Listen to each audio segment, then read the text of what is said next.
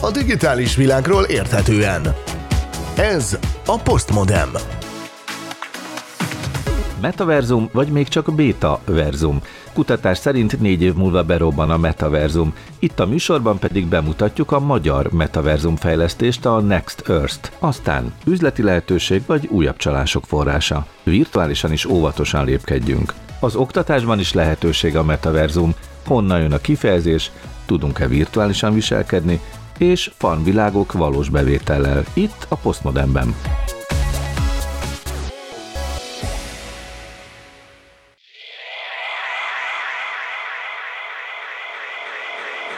Kellemes rádiózást kívánok a szerkesztő Rézbetyár Gábor nevében. A Pátia Rádió mikrofonjánál Szilágy Árpád.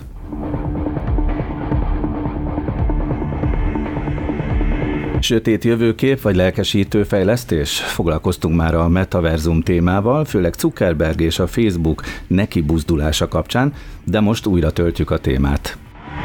Ezért is szól a Matrix újra töltve zenéje.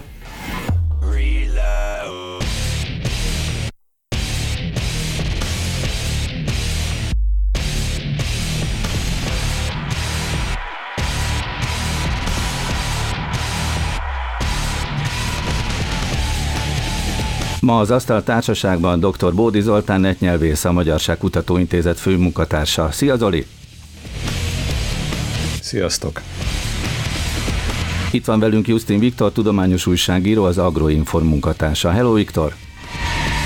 Szervusztok, és üdvözlök minden igazi és virtuális gazdát! Velünk van Keleti Artúr, kiberbiztonsági szakember, az Informatikai Biztonság Napja alapítója. Szia, Artúr! Avatáros jó napot mindenkinek! Aztán Kovács Tücsi Mihály szifíró, blogger, a Galaktika magazin tudományos rovatvezetője. Szia, Tücsi! Ja, Istenem, mind meghalunk! És végül, de nem utolsó sorban, Kuruc Imre, az en er cé piackutató kutatásigazgatója. Szia, Imi! Sziasztok, és köszöntöm a hallgatókat, egyelőre még nem a metaverzumban.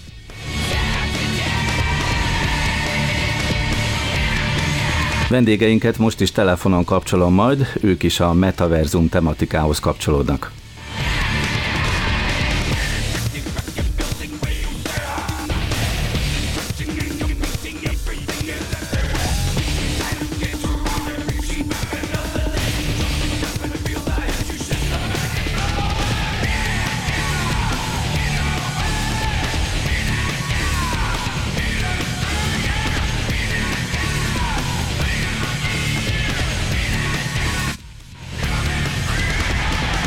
Egy kutatási adatot közölt a Gartner nemrégiben, mégpedig arról, hogy kétezer-huszonhatra, mintegy négy év múlva az emberek negyedét beszippanthatja a metaverzum. Kuruc Imrét ugyan nem arra szoktuk kérni, hogy más kutatócégek adatait elemezze vagy kommentálja, de most mégis innen indulunk el, mert ugyan a legutóbbi alkalommal veled beszélgettünk a saját metaverzum kutatásotokról, de most ugye szépen kezd kiegészülni a kép. Szóval mit szólsz mindehhez, hogy egy ilyen jóslatot tesz közzé egy kutatócég? Hát a kutatócégek nem jóslatokat szoktak közzé tenni. Hát valóban, és én azért utána néztem, hogy pontosan talál, próbáljak keresni valamilyen információt, hogy ez milyen kutatásból származik az az adat, és lehet, hogy felületesen kerestem, és nem elég és sok időt szántam erre, de igazán nem találtam meg, hogy milyen módszertannal jött ki ez az eredmény. Minden esetre a Gartnernek van egy becslése, nevezzük inkább egy becslésnek, hogy kétezer-huszonhatra az emberek huszonöt százalékát, tehát minden negyedik embert úgymond beszippantja a metaverzum, ez alatt azt értjük, hogy legalábbis ők a becslésben azt mondják, hogy legalább napi egy órát töltenek majd a metaverzumban.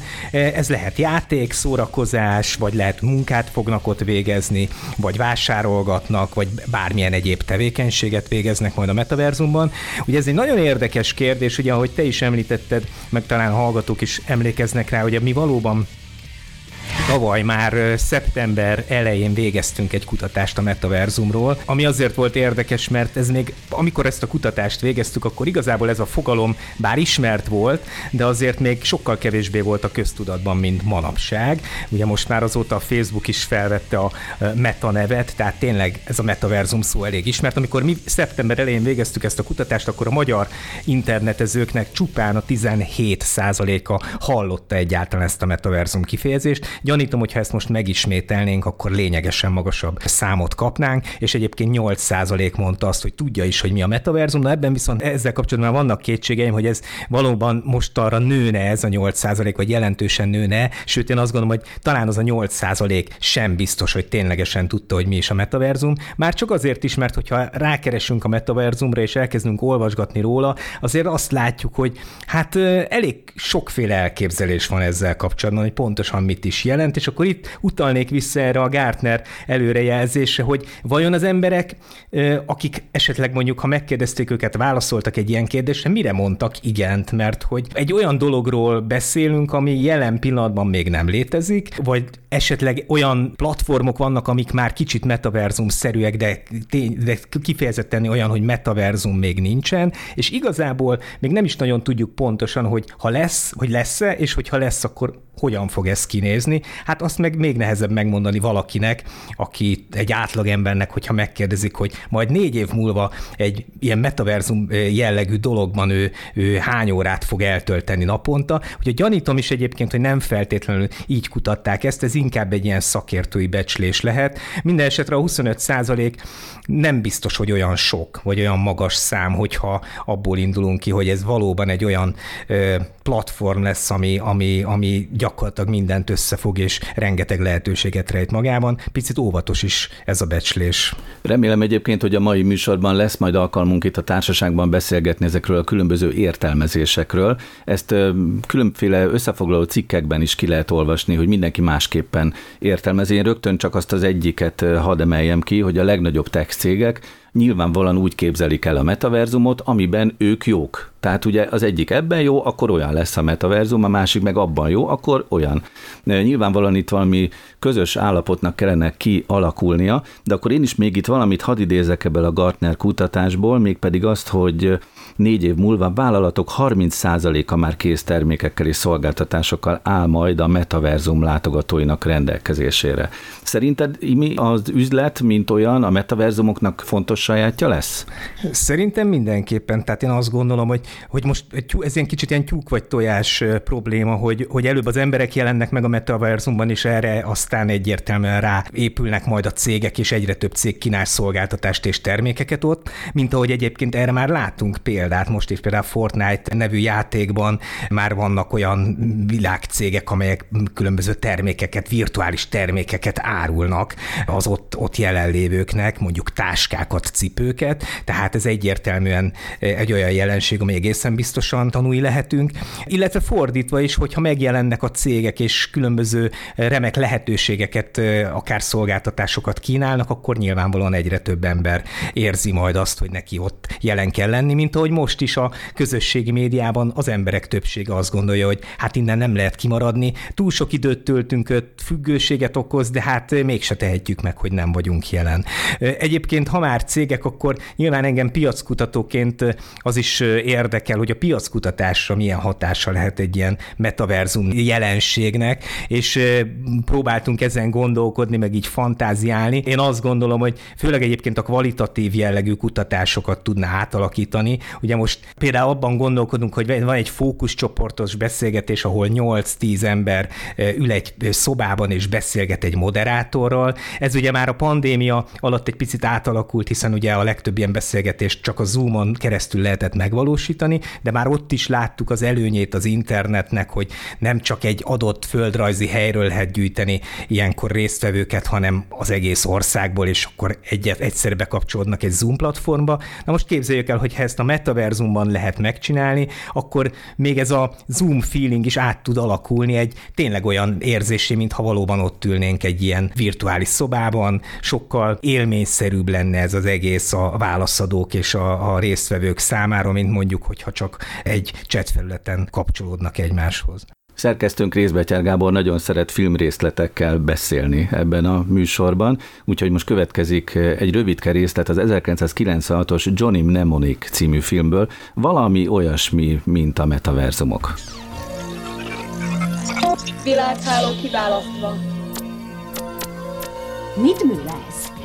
Távolsági hívást kérek, egy pekingi hotelbe. Peking kiválasztva. Belépés megtagadva.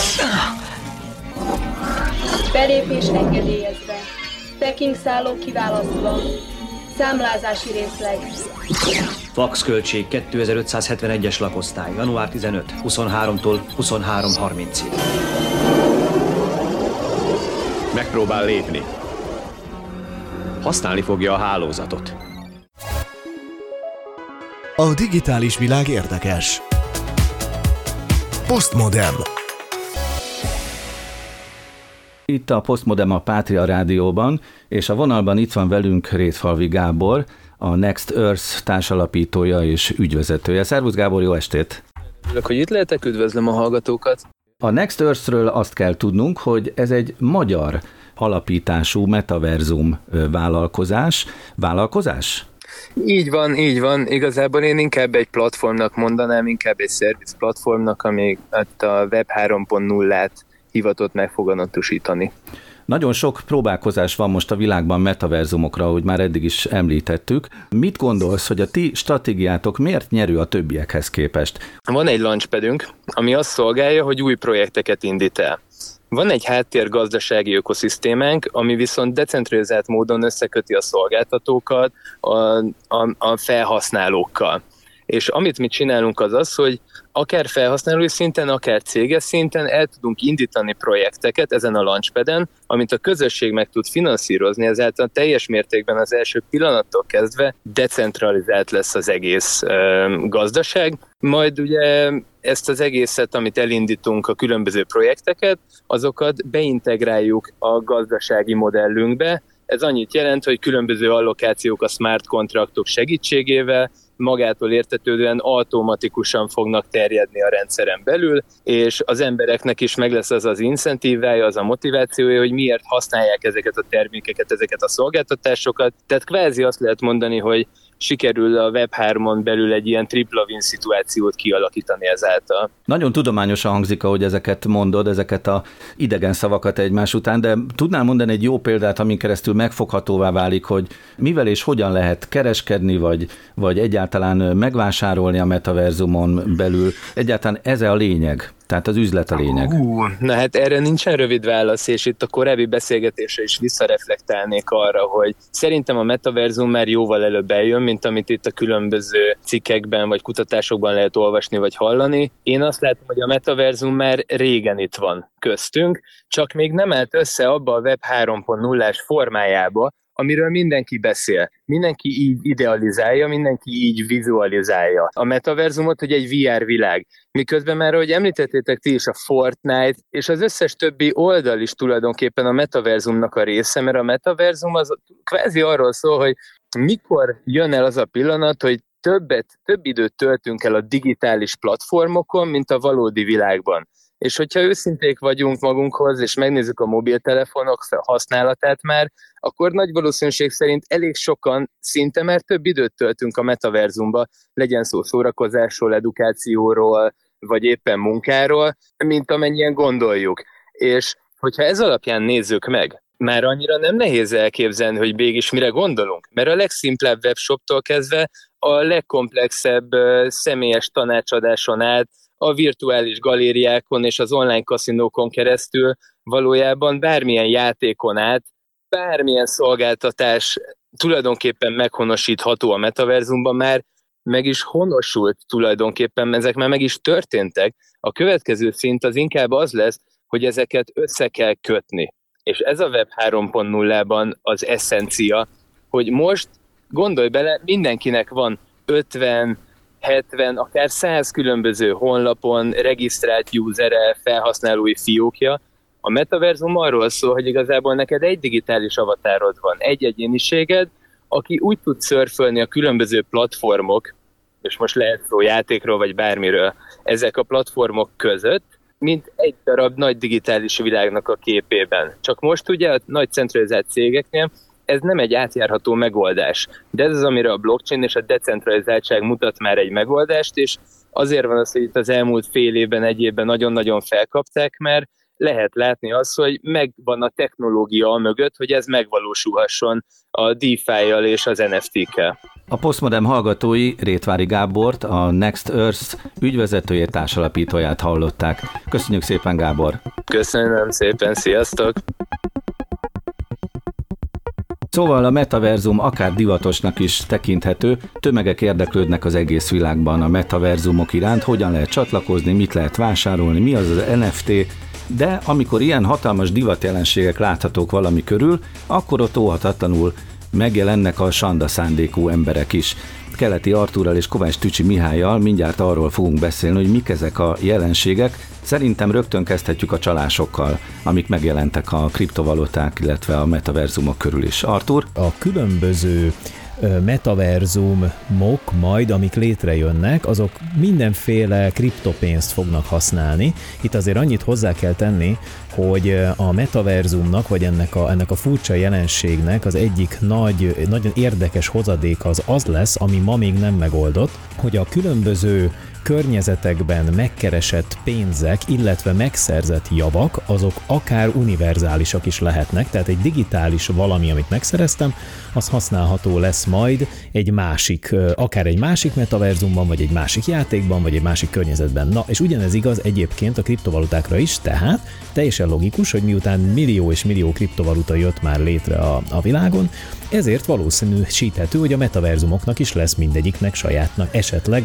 kriptovalutája, és erre épülnek most a, azok a csalások, amelyek ö, azt az előnyt ö, próbálják ö, bemutatni a, az áldozatoknak, hogy ha ő most gyorsan ö, bevásárolja magát valamilyen ilyen kriptovalutába, akkor előnyökhöz juthat, és ezért a, a, az Apple-nek, az Amazonnak, a mindenféle cégeknek a nevében ö, jelentek meg csalók, akik tulajdonképpen nem csinálnak mást, mint amit általában a kiberbűnözők ilyenkor szoktak, visszaélnek az adott cégnek a nevével, és mivel ez egy marha modern dolog, ezért jól, jól beleírják a csalásba, a különböző közösségi médiában megjelent hirdetésekbe, az e-mailekbe, az üzenetekbe, az összes hívószót, a metaverzumtól kezdve a kriptovalután át az en ef té-ig, és az en ef té is egy ilyen dolog, amivel kapcsolatban szintén megjelentek dolgok, de lehet, hogy ezt majd inkább egy, majd hamarosan elmondom, de még maradjunk ezeknél a csalásoknál. Tehát itt gyakorlatilag ebből indul ki ez az egész kérdés. Sőt, azt mondtad, hogy érdemes lenne arról beszélni, hogy mi lesz a csalásoknak a jövője. Nyilván itt most nem a rövidtávú jövőről beszélsz, hanem arról, hogy hova tud még fejlődni. Ezeknek a lehetőségeknek a tárháza. Hát igen, ugye az történik itt most, hogy a, a csalók azok kapnak egy teljesen új univerzumot maguknak, amiben még jelenleg azok a normarendszerek, amik működnek ma közöttünk, tehát az, hogy mondjuk nagy nehezen megszoktuk sok-sok tíz éven keresztül, hogy hogy nézen ki egy e-mail, meg, meg milyen, hogy néz ki egy chat, meg mit tekint, talán azt is kezdjük már érteni, hogy mi az álhír, meg a nem, nem álhír közti különbség. Na most ezt helyezzük be egy olyan környezetbe, ahol az is lehet, hogy összekeverjük a valósága, az is lehet, hogy teljesen virtuális. Gyakorlatilag nem tudjuk a szabályokat, a normarendszerek nem alakultak ki hozzá megfelelően. Na, egy ilyen környezetben nem tudjuk gyakorlatilag az az immunrendszerünk, én nem szeretem használni ezt az, hogy digitális immunrendszer, mert szerintem nem nagyon létezik, de az a minimális, ami van, az is használhatatlan lesz, úgyhogy a csalók nagyon sok olyan dologgal fognak minket megtalálni ebben a környezetben, amire nem tudunk helyes reakciót adni, mert nem tudjuk eldönteni, hogy az előttünk megjelenő kis bogár, aminek villog a fején egy sziréna, és azt mondja, hogy baj van, baj van, azt most ránk a Meta küldte, a Apple küldte, kiküldte ránk, mit kéne csak követni kéne, vagy lerugni, mert hogy letörölni, ezt, ezt minden fogjuk tudni, úgyhogy rengeteg csalásmódszer jelenik majd meg, és ezek, ezek ráadásul még Egy, még egyet, ha csavarhatok rajta, azért is lesznek sokkal veszélyesebbek, mert mondjuk a viselhető eszközeink még közelebb hozzák majd ezeket a dolgokat hozzánk, tehát gyakorlatilag szinte tényleg majdnem az agyunkba, vagy a szemünkhöz nagyon-nagyon közel jelennek majd meg ezek a figyelmeztetések, mindenféle dolgok, amik, amik elcsalhatnak minket rossz irányokba. Az en ef té-kről is most már jó pár hónapja beszélgetünk egymás között, ezek a nem kicserélhető értékek vagy digitális javak. Szerintem majd egyszer az infószótárba is bekerülhetne ez az en ef té kifejezés. Jelzem, hogy a netnyelvészünk bólogat. Tücsi, azt hallottuk... Azt nem csak hallott... bólogat, hanem mondja is, hogy igen. Igen, igen, igen, okay. igen. A en ef té az nagyon hamar jön. Szóval például en ef té lehet valamilyen művészeti alkotás, de egy bármilyen érték, ami, ami egyedivé válhat. Tücsi azt mondja, hogy ezeket is lehet hamisítani? Hát hogyhogy? Akkor mégis kicserélhető? Nem kell hamisítani, csak azt kell mondani valamiről, hogy ez hú de értékes. Föl kell verni az árát, és akkor meg van oldva. Tehát én most a virtuális világomba kifújom az orromat, és hát mivel valakinek a rágógumját el lehetett adni, akkor azt fogom mondani, hogy ez, mit tudom én, Brad Pittnek a virtuális papír zsebkendője, és akkor én most eladom, az, mert hát benne van az ő virtuális dé en es-e, és akkor ha van olyan bolond, aki megveszi, akkor nyertem, ha nincs olyan bolond, akkor egy másik accountommal jó drágán megveszem. Majd egy héttel később megint piacra dobom, még drágábban, ha akkor sincs vevő, akkor a másik accountommal megint megveszem, és így szép lassan verem föl az árát, egészen addig, amíg az emberek el nem hiszik, hogy ez valami tényleg rohadt értékes lehet, mert már hányadszor veszik meg, és csak nő az értéke, csak nő, csak nő. Hát ez valami óriási dolog lehet, és előbb-utóbb csak találok egy balekot, aki ennél, amit én belefektettem nulla energiát, ezért valami gigantikus pénzért meg fogja venni, és talán büszkén fogja mondani, hogy ővé a Brad Pitt dé en es-ével ellátott papírzsebkendő. És az a nagy probléma, hogy állítólag a jelenlegi en ef té árverések javarésze így működik a szakértők szerint. A felmérések szerint úgy néz ki, hogy a jelentős része egyszerűen csalás. A vásárlók a saját termékeiket veszük meg újra és újra, hogy fölverjék ezzel az árát. Annyit hozzátennék, hogy nem csak, hogy ez történik, hanem egyben a pénzmosásnak is sajnos egyre nagyobb helyet ad ez a dolog, ugyanis ahogy biztos tudjátok, hogy a valóságban is a műtárgyak azok, azok mindig egy ilyen sajnos elég jó pénzmosodák voltak, mert a bűnözők megveszik a, a műtárgyat, aztán eladják valahol, gyakorlatilag az a pénz, amit azért kapnak, az már nem tartalmazza ugye azt a bűntényt, amivel a, a elvesztette a nyomát gyakorlatilag a, a, a pénz, és ilyen módon kimosták. De most e, e, ugye ez az en ef té-knél egy kicsit máshogy néz ki, ott egy kicsit jobban követhető, hogy milyen, honnan és hogyan vásárolták meg, viszont sajnos eleve már az eladók, vevők is anonimak, és ezért a kriptopénzek körül is a, a csalásoknak a, a lehetősége azért növekedni tud.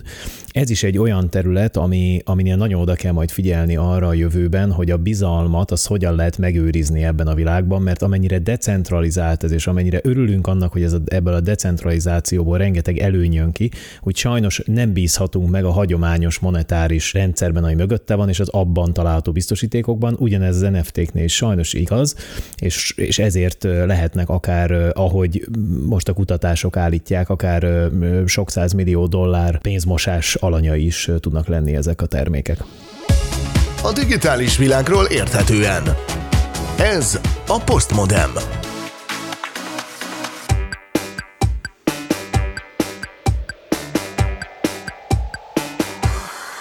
Mert én most szerver vagyok, te meg csak a kliens. Velém van táplálva az, ami intelligens. Amit a házban látsz, az mind csak tőlem mozog. Egy szóval általam lesz életed is programozott. Öt percet játszanék a géppel. Nem, nem, nem. A kalózos még meséld el. Nem, nem, nem, nem, nem. Apukád letiltotta, tudod jól, mert butaság. Hát ez szép. Vedd át inkább vacsi után a ruhád. Te buta gép. A magyar médiában körbement az a hír, hogy robotként jár iskolába egy német kisfiú, bizonyos Joshua Martinangeli, remélem jól mondtam a nevét, németesen talán így kell mondani, szóval betegsége miatt neki otthon kellett maradnia, és éppen ezért egy ilyen robotszerű gépezet biztosította a jelenlétet az iskolában, a tanteremben. Szóval a gyerekek azt érzékelték, az osztálytársai, hogy ahhoz a géphez beszélve végül is Joshuával társaloghatnak, és így ő maga Joshua is jelen van, meg a többiek is jelen vannak Joshua életében, miközben a kisfiú otthon van, a beteg szobában. Na most ezen elindult a mi agyunk, és arra gondoltunk, hogy Lehetséges, hogy ez egy óriási lépés a metaverzum felé, de gondoltuk, inkább megkérdezzük Horváth Ádámot, a Makerspace pedagógiai igazgatóját, hogy mit gondol erről, ez metaverzum vagy nem metaverzum? Nagyon izgalmas egyébként ez a kérdés. Nem akkora újdonság, mint amekkorának ebből a hírből tűnik, hiszen ez a távtanításban való részvétel, a kórház suli programokhoz hasonló programokban való részvétel már szerencsére nem most, hanem már évek óta biztosít hozzáférést az otthon vagy kórházban lévő gyerekek számára valamilyen távtanítási módszerrel. Itt inkább talán csak ennek a kifinomultsága, kidolgozottsága vagy részletezettsége az, ami talán több, mint a korábbi megoldásokban megjelent. Meg egy kicsit, minthogyha arról lenne szó, hogy meg is személyesítik ezzel a robotszerű eszközzel, de azért én hozzátenném rögtön, hogy ez nem egy robot, tehát nem egy A, a nem, általános fogalmaink szerinti robot, nem egy ilyen önálló, autonóm valami, hanem egy közvetítő egység. Igen, egy kommunikációs eszköz, amiben valójában a távol lévő osztálytársak számára egy viszonyítási pontot jelent, hogy legyen kihez beszélni akkor, amikor az otthon ülő Josuához beszélnek. De én azt gondolom, hogy, hogy ezen már a gyerekek túl vannak, és pontosan tudják, hogy milyen egy kamerába beszélni és videótelefonálni. Tehát ők nem is látják robotnak ezek szerint, hanem kamerának és mikrofonnak tekintik. Én azt gondolom, hogy igen, és hogy ez a számukra nem annyira idegen, mint amennyire nekünk idegen lehetett volna a hetvenes, nyolcvanas években, amikor mi ebben a korban voltunk, és néztük Pirc kapitány és a, a többi szkifi kalandot, amiben a A videótelefonálás az valami egészen hihetetlen dolognak tűnt. Ettől függetlenül azt gondolom, hogy egy fontos dologra hívja fel a figyelmet, mégpedig arra, hogy a tanulás, tanítás és a, a közösségi tevékenység határai elmosódnak. És ebből a szempontból érdekes az a kérdés, amit föltettél, hogy ez már metaverzum-e. És hogyha szigorúan vesszük, és a metaverzumot azt teljesen a virtuális térbe helyezzük, akkor azt gondolom, hogy nem, ez talán nem metaverzum, hiszen mind a két kommunikációs csatorna a végponton valós létben, valós környezetben zajló tevékenységet köt össze ez a kommunikációs vonal. Ennek ellenére én azt gondolom, hogy érdemes arról beszélni, hogy a, az iskolában, a tanulásban megjelenik-e a metaverzum legalább részben, és azt gondolom, hogy igen, és erre egyre inkább érdemes lesz majd odafigyelni. Akkor erre például lehet példa az, amit két éve átélnek az iskolákban? Tehát ez az otthoni oktatás, digitális oktatás címszóval illetett jelenség? Mindenképpen ez egy első lépés, vagy egy belépő lépés, hogy, hogy a egy helyen való, egy időben történő jelenlét, ezt, ezt megszakította a Covid, és ugyan egy időben jelen vannak a gyerekek egy virtuális térben, de nem egy helyen vannak akkor, amikor valamelyik online kommunikációs platformon keresztül beszélnek egymással. Ez az időszak nagyon jól felhívta a figyelmet arra, hogy mennyire nem értjük még, hogy ez hogyan működik. Az, amikor a, a tanár és a gyerekek nincsenek egy térben, akkor a, a kommunikációs csatorna az nagyon-nagyon-nagyon leszűkül. Akkor, amikor egy gyerek egy ilyen kamerán, vagy akár egy robotba épített kamerán keresztül látja csak a többieket, és az ő reakcióit nem látják, akkor a, az oda-visszacsatolásnak egy jelentős része elvész. És erre föl kell készülni, hogy ezt a tanulási környezetben hogyan lehet beágyazni, vagy pótolni, hogyan lehet a reakciókat, a visszajelzéseket valamilyen úton, módon a többiek számára e, mégiscsak megadni. Ugye ennek a legegyszerűbb formája az emojik, ikonok, e, valamilyen visszajelzésen keresztül történő megadása, de hát nyilván ezt mindenki tudja, hogy ez egy nagyon korlátozott eszköztár. Érdekes, hogy azt mondod, hogy fel kell készülni erre, miközben már két év van mögöttünk a pandémiás korszakkal. Ezzel akkor azt is mondod, hogy a jövőben ez itt marad velünk, ez a digitális oktatás, és ennek ebbe az irányba mozduló változata, tehát a metaverzum felé mozdulás, az, az, az várhatóan itt marad velünk? Egészen biztos, hogy itt marad, és nagyon jó is, hogy itt marad, hiszen a digitális oktatás, a távoktatás, a digitális távoktatásnak számtalan előnye is kiderült. Az is ugyan kiderült, hogy nem tudja teljes egészében kiváltani, helyettesíteni a jelenléti oktatást, ugyanakkor az, hogy olyan gyerekek, akik korábban nem voltak aktívak, nem szólaltak meg, visszahúzódóak voltak, most ebben a környezetben sokkal aktívabbak tudtak lenni.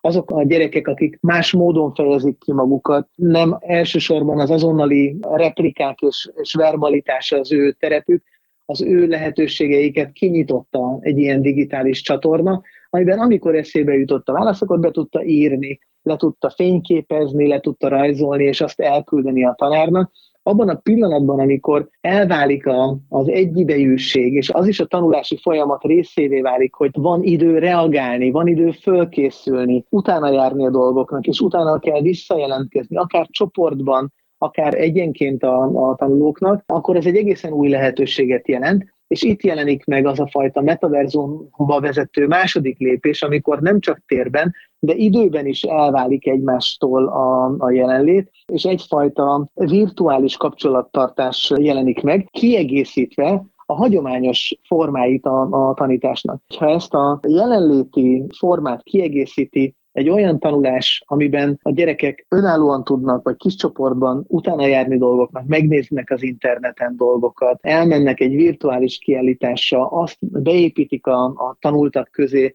alkalmazzák ezeket, esetleg maketteket készítenek, közösen valamit, akár virtuálisan, akár fizikailag is, az egy, egy jelentős hozadéka lehet az oktatásnak, és ebből a szempontból a metaverzum felé való elmozdulás, az kiszélesítheti a pedagógiai eszköztárat, miközben a tanárnak az idejét nem feltétlenül terheli. Nyilván erre is kell készülni, de adott esetben miközben egy gyerekkel foglalkozik, addig a többi gyerek online vagy a, a virtuális térben csomó egyéb feladatot tud végrehajtani, tehát nem arra várnak csak, hogy a tanár konkrétan egy adott gyerekkel foglalkozzon. Ilyen típusú megtestesülés nélküli virtuális jelenlét, ez nagyon régóta velünk van már, amikor egy könyvet olvasunk, akkor is egy virtuális világban veszünk részt a saját testünk vagy a fizikai reakcióink nélkül, de gyakorlatilag beleéljük magunkat, ott vagyunk, reagálunk rá, látjuk magunk előtt az egészet.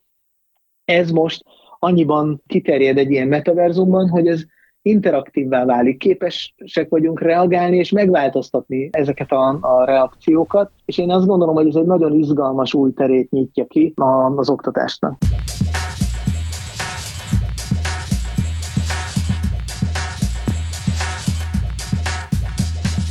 A Postmodern mai különkiadásában a metaverzumokkal foglalkozunk, és már több metszetben is említettük, hogy többféle meghatározás létezik ebből a kifejezésből, tehát olyan nagyon letisztult kifejezést nem tudunk ma este mondani, de azért ennek ellenére szerintem netnyelvészünkkel érdemes nekifutni, hogy legalább fogjuk meg ezt a kifejezést. Mit lehet most tudni róla, Zoli? Ja, igen, próbáljuk megérteni, hogy miről beszélünk már több mint fél órája. Igen. Szóval először is nézzük meg a történetét ennek a kifejezésnek, aztán szedjük szét elemeire, utána keresünk olyan kifejezéseket, amelyek hasonlóak és e, e köré épülnek, és a végén próbáljuk meghatározni. Na, tehát van egy ezerkilencszázkilencvenkettes regény, egy Snow Crash című regény, Neil Stephenson a szerzője, ez ilyen sci-fi jellegű cyberpunk regény, és ebben a regényben előfordul már a metaverzum kifejezés, illetve ehhez kapcsolódóan az ettől elválaszthatatlan avatár kifejezés is előfordul már, tehát jó régen velünk élnek ezek a kifejezések, és ez egy, egyfajta ilyen immerzív virtuális valóság tulajdonképpen ez a, ez a metaverzum. Mi is az, hogy immerzív, teljesen körülvevő, ugye a hangtechnikában a legfrissebb trendek az immersív sound design, tehát a mindent körülölelő hangzása van ma már a, a legmodernebb filmeknek. Erre mondják ugye a metaverzum esetében, hogy beszippant a metaverzum, és így körülvesz. Mert hogy van mibe beszippantania, nem kétdimenziós, nem is háromdimenziós, hanem egy ilyen valós világ, mindenféle kiterjedése van, tehát valami ilyesmit képzeljünk el róla, legalábbis így álmodta meg a, a szerző, tehát Neil Stephenson. A kifejezés hogy áll össze? Van egy meta előtag, és van egy univerzum utótag. Ez a kettő kapcsolódik így össze, és a meta az tulajdonképpen előtagként azt jelenti, hogy áttételes, elvonatkoztatott, módosult, módosított. Az univerzum pedig ugye univerzum univerzális, általános minden mindenség. Ez a kettő kapcsolódik így össze, és ebből lesz a metaverzum.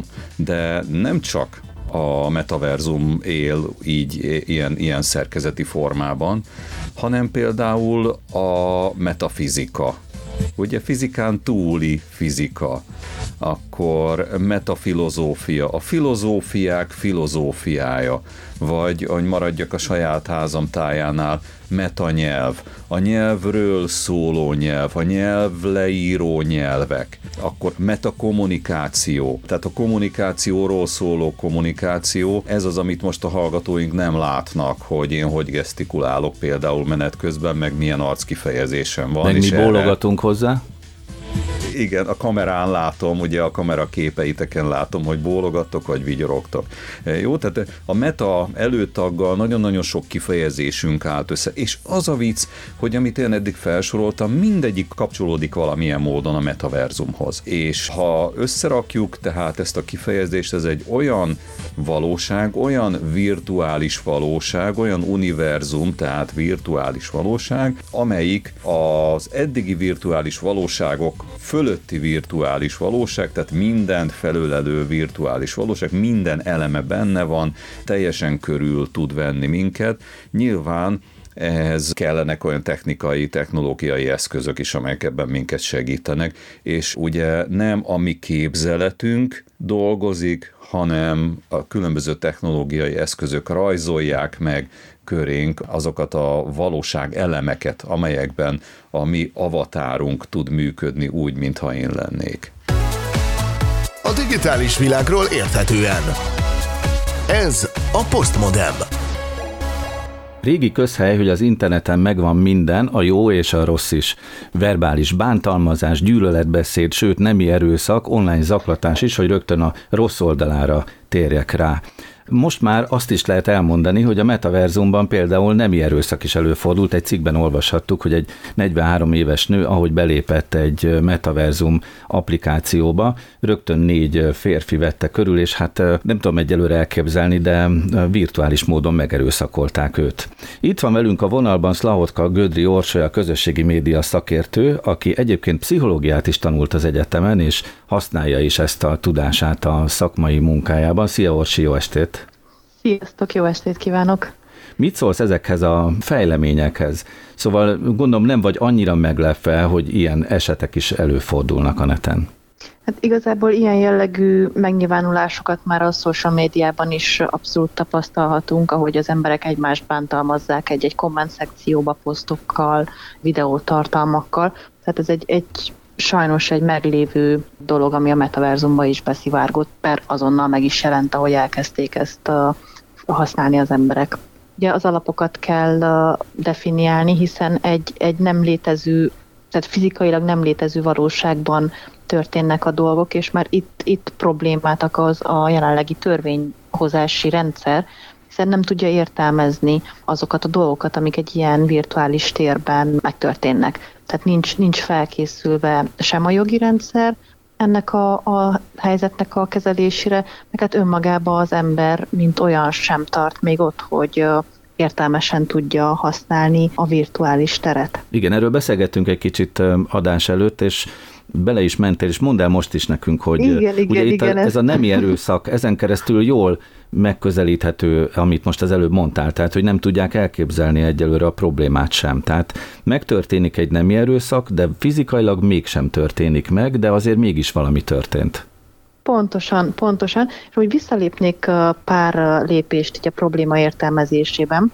Itt két ilyen kutatást kerítettem elő, illetve hallottam az elmúlt időszakban.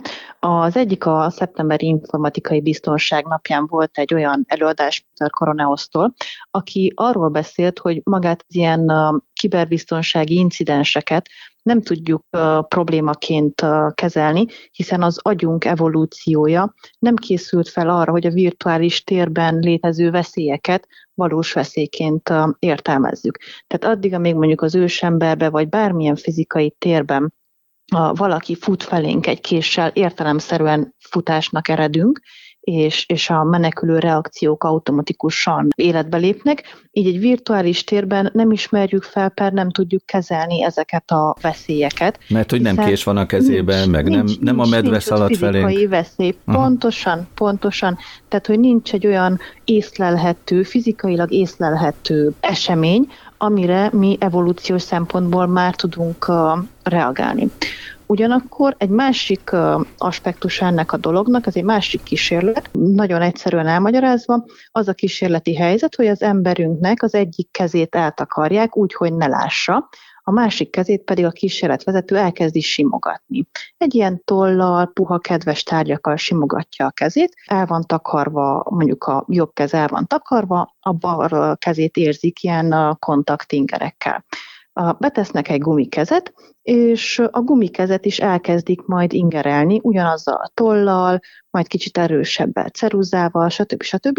És az agy attól, hogy lát két kezet, az egyik kéz, a valós kezét már megszokta, hogy azt az ingert érzi, a gumikezet is úgy fogja az agy értelmezni, mintha a saját keze van.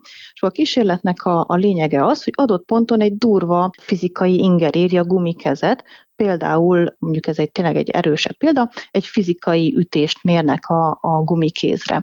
Erre a kísérleti alany ugyanúgy reagál, mint hogyha a valós kezét ütötték volna meg, tehát így elkapja a másik kezét, hangot ad ki, és érzelmi, meg az agyban ilyen fizikai reakciót is vált ki. Tehát ez így mutatja, hogy az agyunk nagyon-nagyon könnyen becsapható, és másképp tudja értelmezni az ingereket, hiába tudja egyik része, hogy nem a valós kezét érte a sérülés, attól ő még reagál rá. Amikor metaverzumban vagyunk, ugye a, a vizuális ingerek, az audio ingerek, az egész tudatállapotunk valóságként éli meg a helyzetet, de közben nem vagyunk ott. Tehát, hogy egy ilyen nagyon izgalmas és kifacsart pszichológiai helyzetben vagyunk, amiben ezek az atrocitások fizikailag ugyan nem hagynak feltétlenül nyomot, mint például egy ilyen erőszakos cselekedet, de a tudatunk és a lelki világunkat ez ugyanúgy meg tudja uh, sínleni. Közben én itt láttam nem egy gumikezet, hanem egy igazi kezet, Keleti Artúrét, ez azt jelenti, gondolom, hogy mondani akar valamit. Nem, nem, csak föltettem. Ö, igen, a, a, valóban, a, amit, amit Orsi mond, az egy nagyon komoly és érdekes kérdés, és amíg mellé teszitek azt, hogy pont azok a technológiák, amelyek ebben a virtuális vagy kiterjesztett valóságban segítik majd azt, hogy legyen sokkal taktilisabb visszajelzésünk valamire. Tehát például arra, hogy a kezünkkel megérintettünk valamit, ugye ezek az új érzékelők, ezek az új kontrollek, ezek már képesek visszajelzést adni, ezek az egész dolgot még közelebb fogják hozni hozzánk. És ezért, amint mindig szirénázunk így a biztonsági szakmában, az ilyen eszközök, a, a, a dolgok internetének ez a fajta kiterjesztése be fog hozni még egy ilyen faktort, még egy, még egy eshetőséget, hogy akár virtuális az eszköz, akár még inkább közelít a fizikai visszajelzés szintjéhez, annál jobban kitesz minket annak, hogy ha ezt meghekkelik, akkor mit tudnak velünk csinálni. Tehát tulajdonképpen leegyszerűsítve úgy hozzánk tud érni valami, valaki a világ másik feléről úgy meg tud minket simogatni, vagy éppen hasba rúgni, hogy nem is tudjuk, hogy honnan jött a dolog. És ez, ez lesz a következő szintje annak, ami szintén gondot okozhat. Nagyon más világ alakul ki akkor, Orsi, ugye? Hogyha így összegezhetjük ezt a abszolút, metaverzum világot. És itt, itt jön be a felelősség kérdése, honnan elindultunk, hogy hol van a felelősség, ki a felelősség, hogy biztonságosan érezzük magunkat, és biztonságosan tudjuk használni ezeket a felületeket. A vállalat felelősségétől kezdve, a fejlesztői felelősség, tehát ez így, így nem órákon keresztül lehet erről beszélni, és ugye nem csak a felelősség, de hogy a felhasználóknak az edukációja is egy, egy meglehetősen fontos, hiszen meg kell tanuljuk, és meg kell szokjuk, hogy valóban a technológia már lehetővé teszi azt, hogy bevonódjunk egy olyan világba, ami igazából nem is létezik. Szlahotka Gödri Orsolyának, közösségi média szakértőnek köszönöm szépen a beszélgetést. Köszönöm szépen, további szép napot kívánok! A digitális világ érdekes. Postmodern.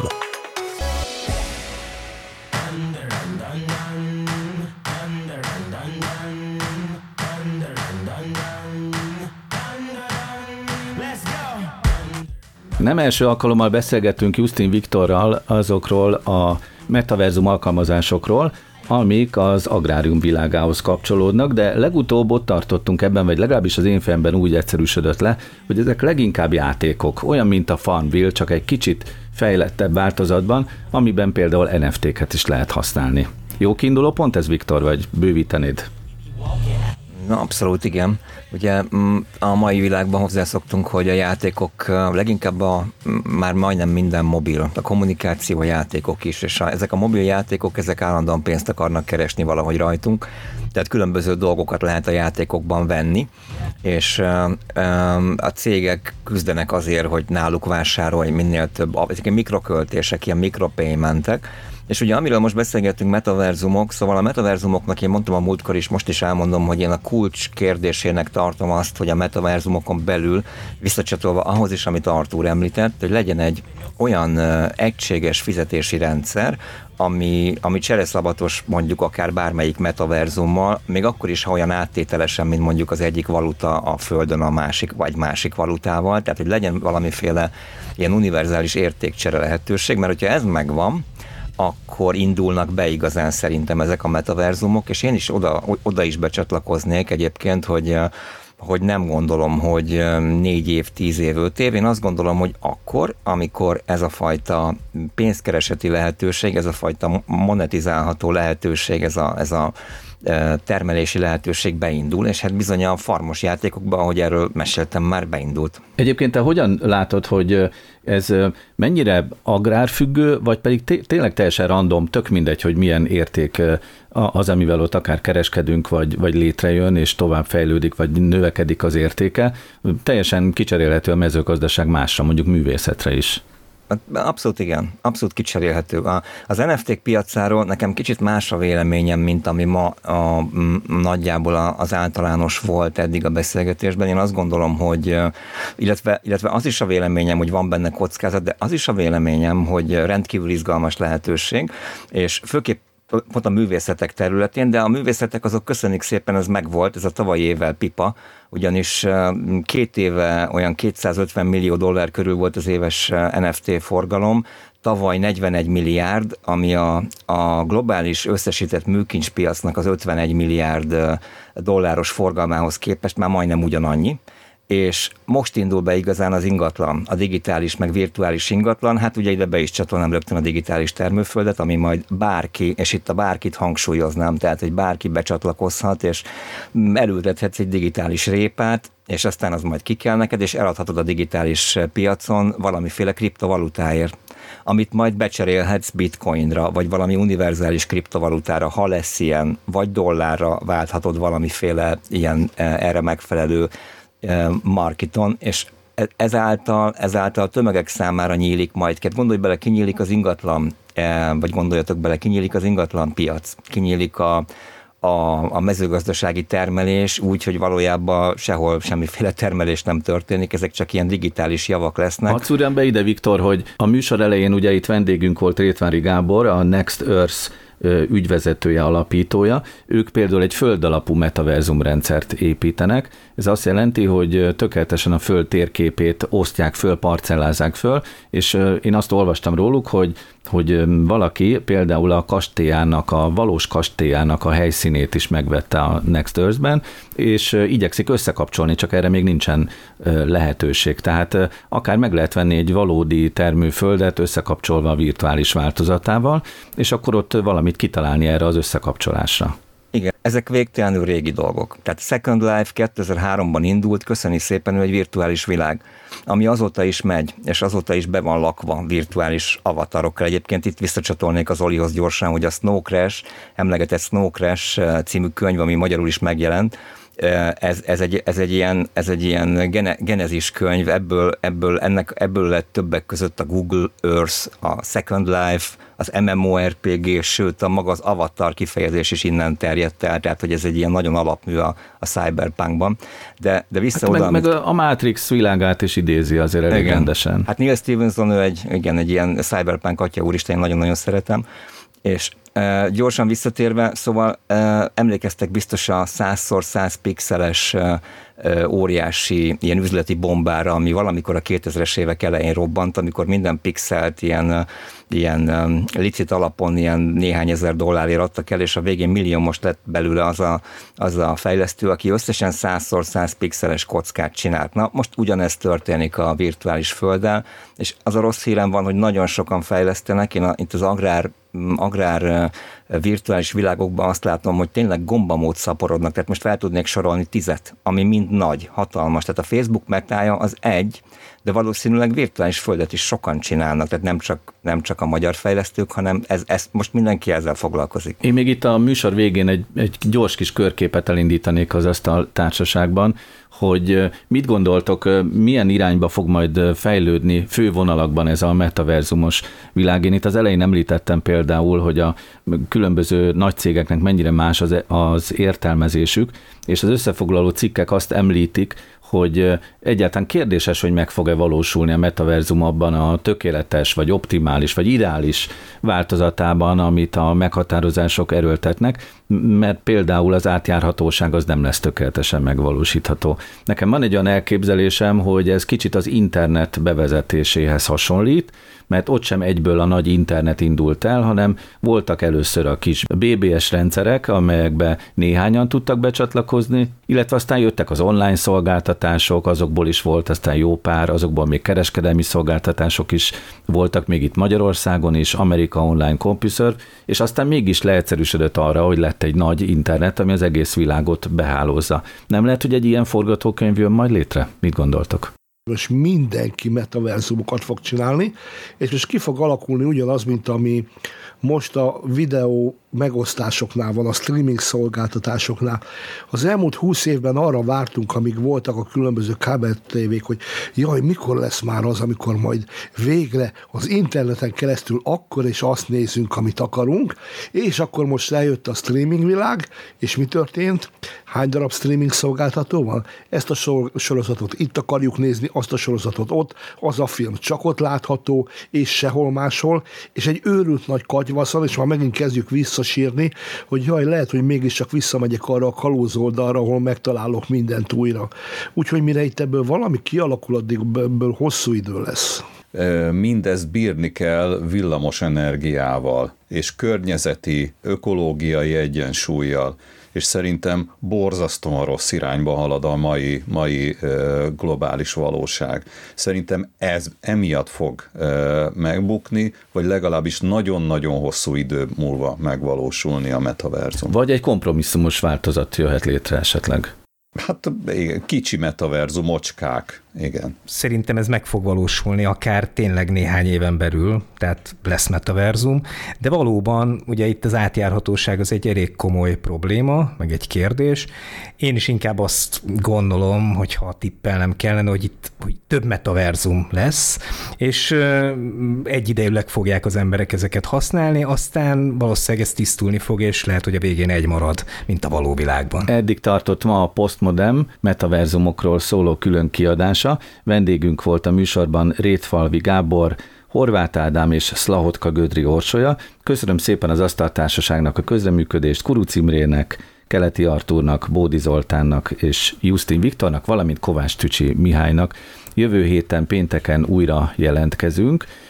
Ha minden igaz, és sikerünk lesz majd a felvétel során, akkor egy nagyon-nagyon-nagyon különleges műsorsorozat egyik tagjával jelentkezünk majd itt a Pátia Rádióban. Addig is ajánlom a Postmodern YouTube csatornáját a hallgatóink figyelmébe. Köszönöm szépen a figyelmet, Szilágy Árpádot hallották, viszont hallásra a Pátriában, és viszont látásra a YouTube-on.